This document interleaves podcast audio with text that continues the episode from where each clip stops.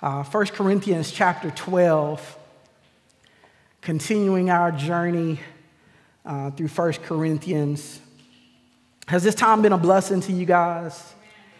Have you seen and heard some things different from past times that you've read and looked at this text?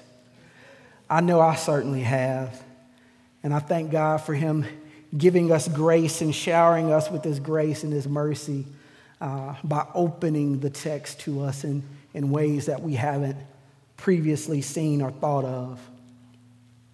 Show of hands, who has seen Disney's Encanto? All right, we got some witnesses here. Uh, for anyone who may not be uh, familiar, it's an animated movie, and I know some of you probably don't watch animated movies, especially if you don't have kids or haven't had kids. Uh, but it was released uh, last year by Walt Disney Studios, late last year, I'm thinking October, November, uh, and a great movie if you haven't seen it. Uh, in true Disney form, you get great scenery, you get a great story, diverse, bold characters, and you get lots and lots of singing because it's Disney, right? So they got lots of songs uh, in the movie.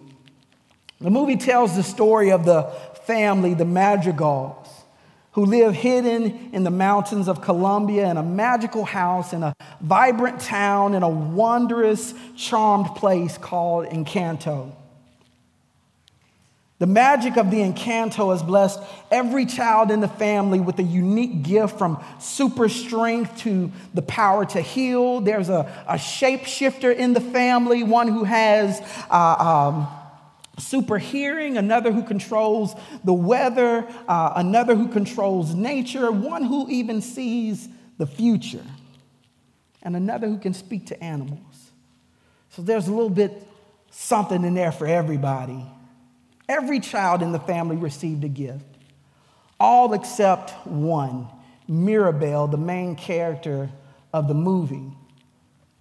And because she seemingly had no gift, uh, she was oftentimes uh, uh, ridiculed and even sometimes ostracized by the matriarch of the family. And that's what really gives you the struggle throughout the entire movie is how she's treated by the family. The Encanto, the magic, the thing that supposedly made the family special was in danger. And it was believed that it was because of Mirabel, because she had no gift or seemingly had no gift. And so they thought she was the reason that the magic of the family was fading. What's ultimately revealed is that uh, uh, the Madrigals weren't magical because of the gifts. The true magic behind the family was that they were a family. The beauty displayed through their diversity and the diversity of their gifting was a result of their unity, not their gifting. And it wasn't until all of the family uh, uh, was embraced, those who were obviously gifted, the ones who gift didn't seem to quite fit in, and the one whose gift was, wasn't so obvious. That's when the magic of the magic Madrigals began to flourish again. Concerning the nature of spiritual gifts and offices and their place in the church, Paul instructs the Corinthians that God sovereignly gives all believers. He gives believers for the building up of the church that no believer has no gift, that no one believer has all the gifts, and that ultimately it isn't about the gifts, it's about the family, it's about the church, the body of Christ. And Paul has been insanely consistent in this message over the last several chapters concerning rights and what's lawful, what's the motivating factor decide, behind deciding how we operate. It's the family, the church. Concerning meat offered to idols, what's the motivating, motivating factor in deciding how we operate? Family.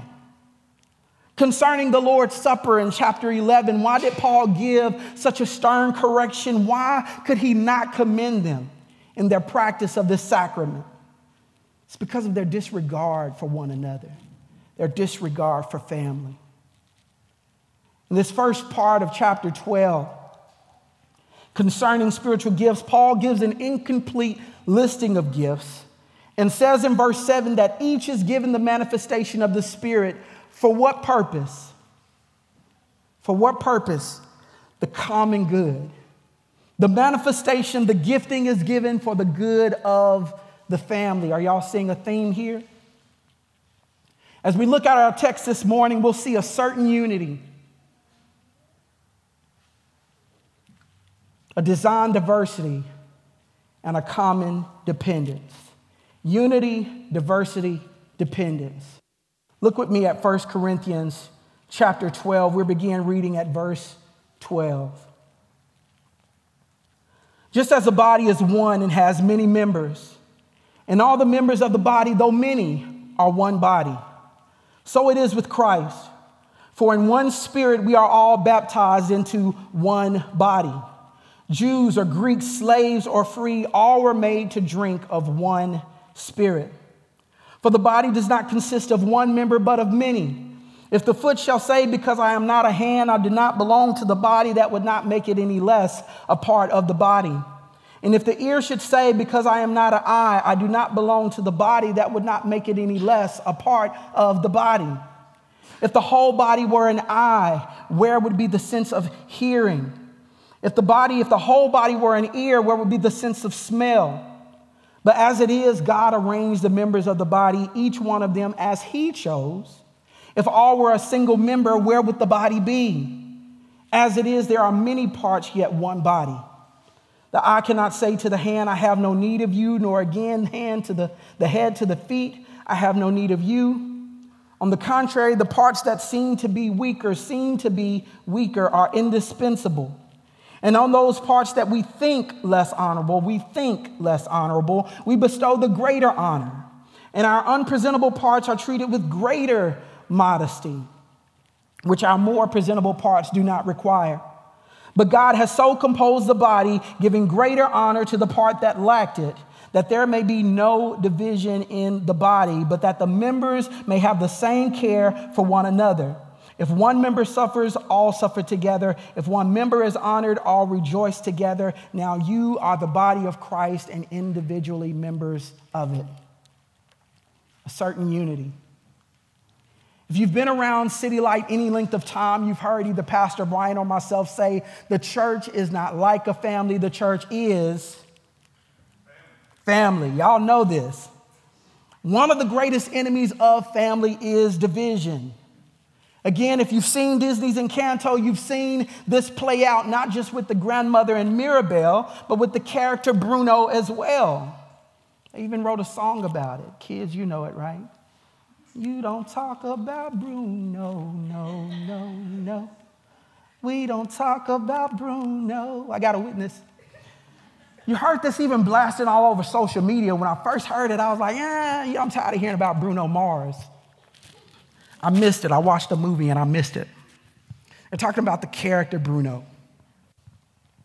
Paul has spent the larger part of the last chapters talking about body life, basically, is what he's been talking about instructing the Corinthians on how they should treat one another and correcting them when they fail to treat one another as they should. The Corinthian church was a very divided church. those words, of course, are being uh, uh, an oxymoron, right? Because the body is one, the church is one. And yet, when we look at the church in Corinth, we see division everywhere. We see division in doctrine. We see division in practice. We see division in worship. Even when it came to the gifts, as we come to chapter 12 here, we see division. And the Spirit, the Spirit apportions the gifts individually as He wills, and yet there is division over something they had no control over what they received, right? We don't want to gloss over the fact that there are real differences present. Paul is speaking to a church full of people from different backgrounds, different nationalities, different cultures, different upbringings. And when you take all the, those distinctions and add to them different gifts, it made for a very challenging environment as Paul stands and calls them to unity. One of our values here at City Light Church is universal unity. We are called by the Spirit of God to pursue a unity that transcends all barriers. And if you look around, like Corinth, there are some distinctions here, right? There are people who don't look like you, who probably didn't vote like you. They don't listen to the same music as you. We've, we've certainly cleared that. Don't eat the same foods as you. Don't watch the same movies as you. People of different ages and different upbringings. And as Pastor Brian mentioned earlier this week, people who have different views and experiences as it relates to the topic of spiritual gifts. But that's not the problem. The differences are not the problem. The problem for the Corinthians and what would be a problem for us is when uh, or if those differences are brought into the church and placed above the unity that Scripture calls us to. Look with me at 1 Corinthians chapter 12. For just as the body is one and has many members, all the members of the body, though many, are one body, so it is with Christ. For in one spirit we were all baptized into one body, Jews or Greeks, slaves or free, and all were made to drink one spirit. Using the body, our physical, natural body, Paul illustrates that we, the church, the body of Christ, like our natural bodies, although we have many members, different parts, all of those different parts make up one body. Having given this illustration, Paul then says, So it is with Christ. Our body, our body, our natural body has many members, but our one body. Christ has many members, but one body. Christ and the church form one body of which Christ is the head. One vine of which we are the branches, according to John 15. One building of which we are the living stones. How does this oneness take place? What's the source of the unity that we share in Christ? Look with me at verse 13. For in one spirit we were all baptized into one body, Jews or Greeks, slaves or free, all were made to drink of one spirit. How does this oneness happen? It happens by baptism. But not a simple water baptism. Water baptism does not make you a believer. Amen. Some of you can probably attest to that fact. You may have yourself been among those uh, uh, who got baptized before they became believers. I was baptized before I became a believer. So naturally, when there was some oneness with Christ, what happened? I got baptized again. First one didn't count. There was no conversion, no change, no oneness with Christ. When Jesus and Nicodemus was having the conversation about being born again in John 3, Jesus says to Nicodemus in verse 6, that which is born of the flesh is flesh, and that which is born of the spirit is spirit.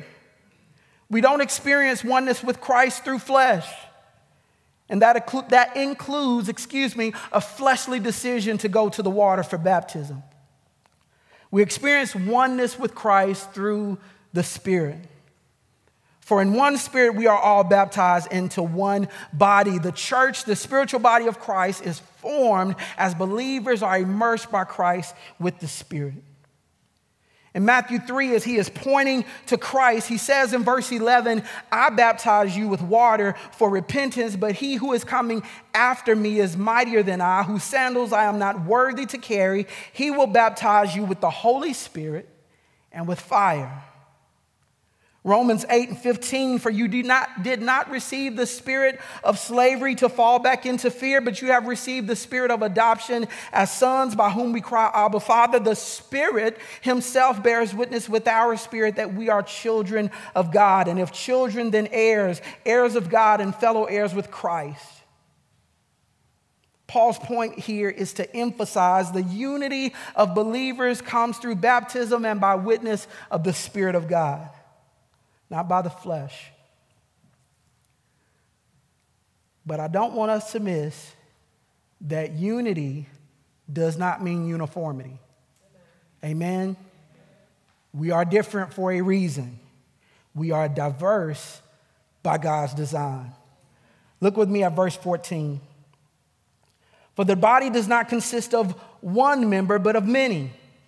If the foot shall say, Because I am not a hand, I do not belong to the body, that would not make it any less a part of the body. And if the ear should say, Because I am not an eye, I do not belong to the body, that would not make it any less a part of the body. If the whole body were an eye, where would be the sense of hearing? If the whole body were an ear, where would be the sense of smell? But as it is, God arranged. Who arranged?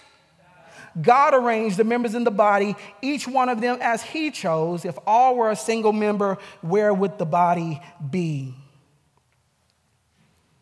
Seems odd that Paul would begin by saying, You are one, you are one, you are one, and yet come to verse 14 and say, But you're different. You're many.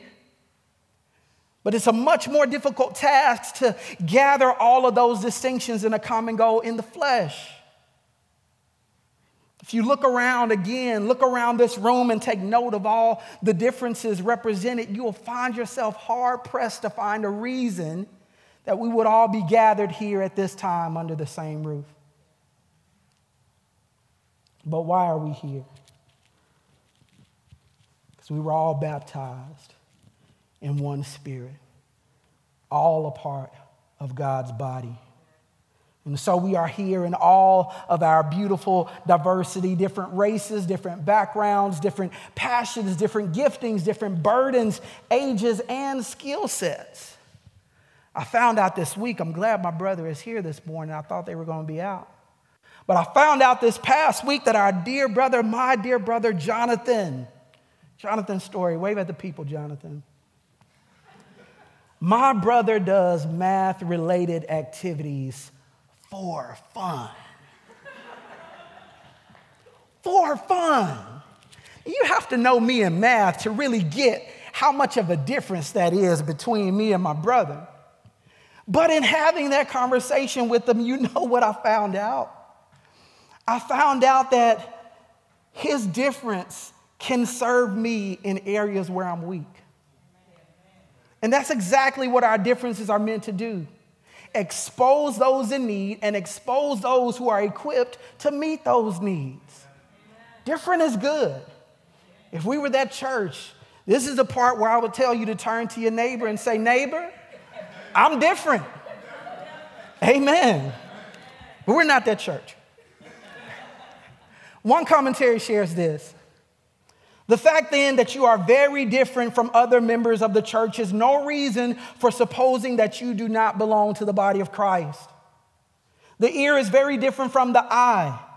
It can detect neither form nor color. It cannot enjoy a landscape or welcome a friend. But if the ear shall say, Because I am not the eye, I am not a part of the body, is it not therefore not part of the body?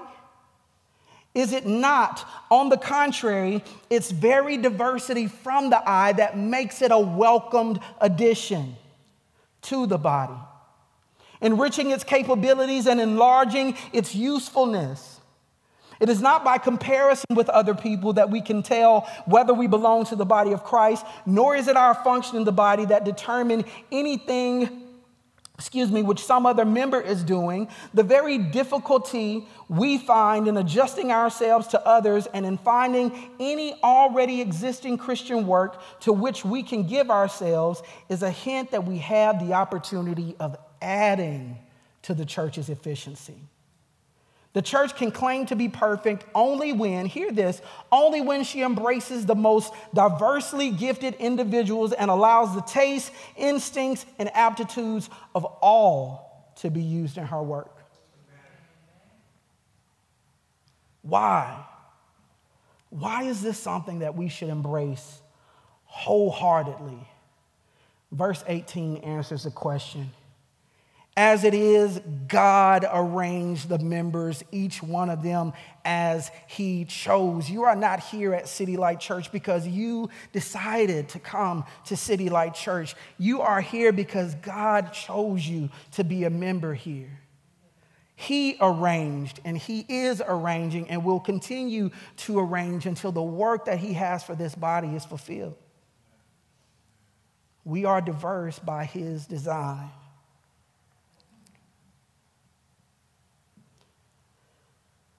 But here's the thing because it's easy for me to say I'm different. Again, as scripture has been pointing out, you know, I'm this, I'm not that, so I don't belong. But our difference is not meant for our independence, but our dependence, our interdependence. Amen? Amen? Common interdependence. Look with me at verse 21. We'll read our last set of verses here. The eye cannot say to the hand, I have no need of you, nor again the head to the feet, I have no need of you. On the contrary, the parts of the body that seem to be weaker, again, seem to be weaker, are indispensable. And on those parts of the body we think, we think less honorable, we bestow the greater honor. And our unprintable, unpresentable parts are treated with greater modesty, which our more presentable parts do not require. But God has so composed the body, God has so composed the body, giving greater honor to the part that lacked it, that there may be no division in the body, but that the members may have the same care one for another. If one member suffer, all suffer together. If one is honored, all rejoice together. Now you are the body of Christ and individual members of it. Back in the day, I'm treading carefully here my wife and I would have any conversation that even touched remotely anything regarding headship or submission, you can hear a pen. My wife would say to me at some point during that conversation, You might be the head, but I'm the neck. she didn't say it like that. I, I exaggerate when I tell stories. And as I was looking at this text, I could think of no greater illustration for this point than that. You might be the head, but I'm the neck. What was she saying to me in that moment? She, she could have been being a little sassy. I don't know. I can't speculate. I can't speak to her heart, right? But what she's saying is look, we need each other. You can't do it by yourself, and I can't do it by myself, right? The eye cannot say to the head, I have no need of you, or in, that, or in this case, the head to the neck. Thank God for a head and a neck. Amen. Parts of one and the same body, parts that are meant to fulfill different functions in one and the same body. Parts that only find and fulfill their purpose while performing their respective roles in one and the same body. The head can send signals to the neck all day long to turn to the right. But if there's no neck, what happens? Nothing. The neck can hold the power and ability to turn the head to the right all day long. But if there's no head to send the signal, what happens? Nothing. This highlights the fact that while we are individuals, we are not independent of each other. We need each other. No one can say that they have no need of anyone else. No one is an island. No one person does it all. Everyone has something to contribute, and whatever you are doing for the Lord is useful, and the rest of the body is depending on you to do it. Trust me, I know. I know, again, if you've been around here any, any length of time, you know how I feel sometimes. I know how easy it is to feel that you either have nothing to contribute or that what you bring to the table is insignificant compared to what someone else is doing. But our first mistake is in comparing ourselves to each other to anyone else. God arranged the parts of the body as He chose, each one of them as He chose. That's God's word. You can turn in your Bible and see it. Our second mistake is in devaluing what God has created, arranged, gifted, and chosen. You are created in the image and likeness of God. You are chose to be here. He arranged the body for you to be here, not just here at City Light Church, but in the body universal, right? Because the church is not like a family, the church is family, right? He has chosen you. And yet, even in our self doubt, God has us in mind and has made provision for us and wants us to know that we are in no way less than.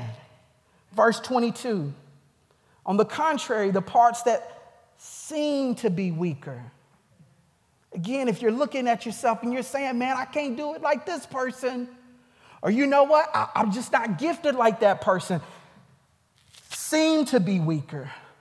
On those parts that we think less honorable, we think they're less honorable, we bestow the greater honor. And on our, our unpresentable parts that are treat, they are treated, excuse me, with greater modesty, which our more presentable parts don't require. God so composed the body, giving greater honor to the part that lacked it, that there may be no division in the body.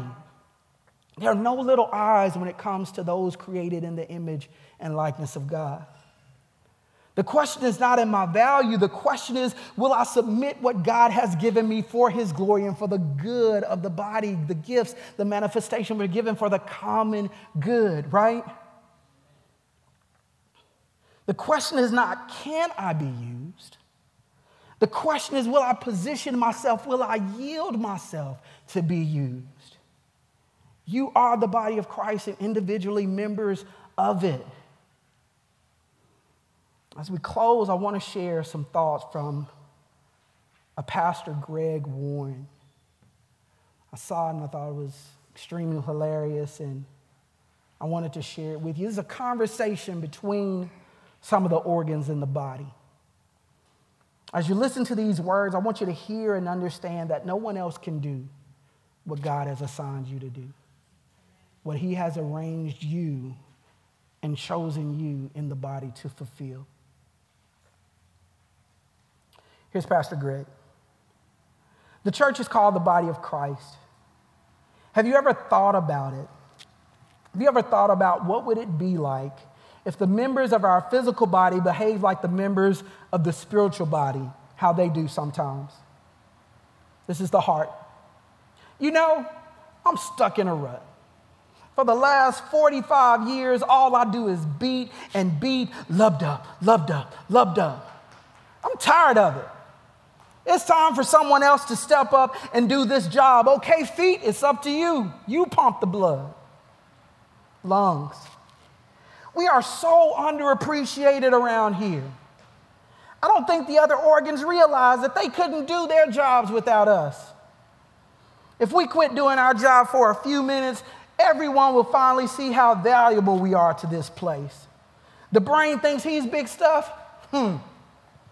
Let him do without some oxygen for a while, and we'll see how important he is.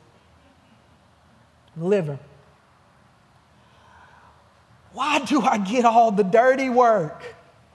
You think it's fun making bile?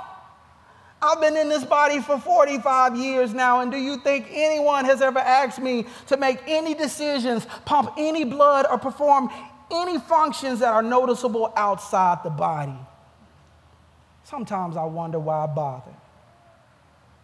The appendix. Just watch the rest of those organs work day after day, hour after hour. They work themselves to death. I'm just along for the ride. Why contribute when I can just sit here and get the same nutrients and oxygen they get? Why get involved? You get the idea? The point is that the individual parts make up our bodies were created specifically for certain tasks within the body as a whole. The body works as a finely tuned machine when all the parts do what they were uniquely gifted to do. There are no unimportant parts except the appendix. Don't be an appendix in your church. End quote. I don't think we have a problem with unity here at City Light. We all have a good grasp on the gospel and the work of the Spirit. So I don't think oneness is our issue. I don't think we have a problem with diversity. Again, you can just look around the room. You wouldn't be here if you had an issue with diversity. Here's where I think we stumble. I think we stumble where interdependence is concerned. I think we stumble when we look at the, the fact that God has called every part of the body to labor. If you've been here again any length of time, you've heard somebody say, family has chores, right? I know my wife wish I would do a little more around the house. Family has chores. I'm sorry, baby. Calling myself out. But family has chores. There are some of us here who are who have buried our talent in the sand. You've been here and you've been playing the role of the appendix. And I'm not saying this to anybody's shame, right? I'm saying this to encourage you. Again, I know how it feels to be hesitant to jump in. When Crawford told us he was planting, Crawford, what did I tell you? We just gonna come and sit. Didn't I say that? Amen. Who has seen me come and sit a Sunday we've been here? When I had no voice, he had me leading worship. When I threw my back out, he set a stool up here so I could preach from it. Come on. Family has chores. There's something for everybody to be doing. And the only way that we're going to answer the call that God has given to this church is if every part of the body is playing its role. Amen. So I pray, I encourage you as I encourage myself submit yourself to the work that God is doing in this body, whatever that party is. Whatever party is calling you to play, submit it to God. We talked about unpresentable parts, parts inside the body, parts outside of the body. There are people doing things that I don't even know about across the week to make Sunday happen. You don't have to be up in front of everybody, but you should be doing something. Don't be an appendix. Pastor Greg say, don't be an appendix. Amen. Amen. Let us pray, family. Father, we thank you for this day. We give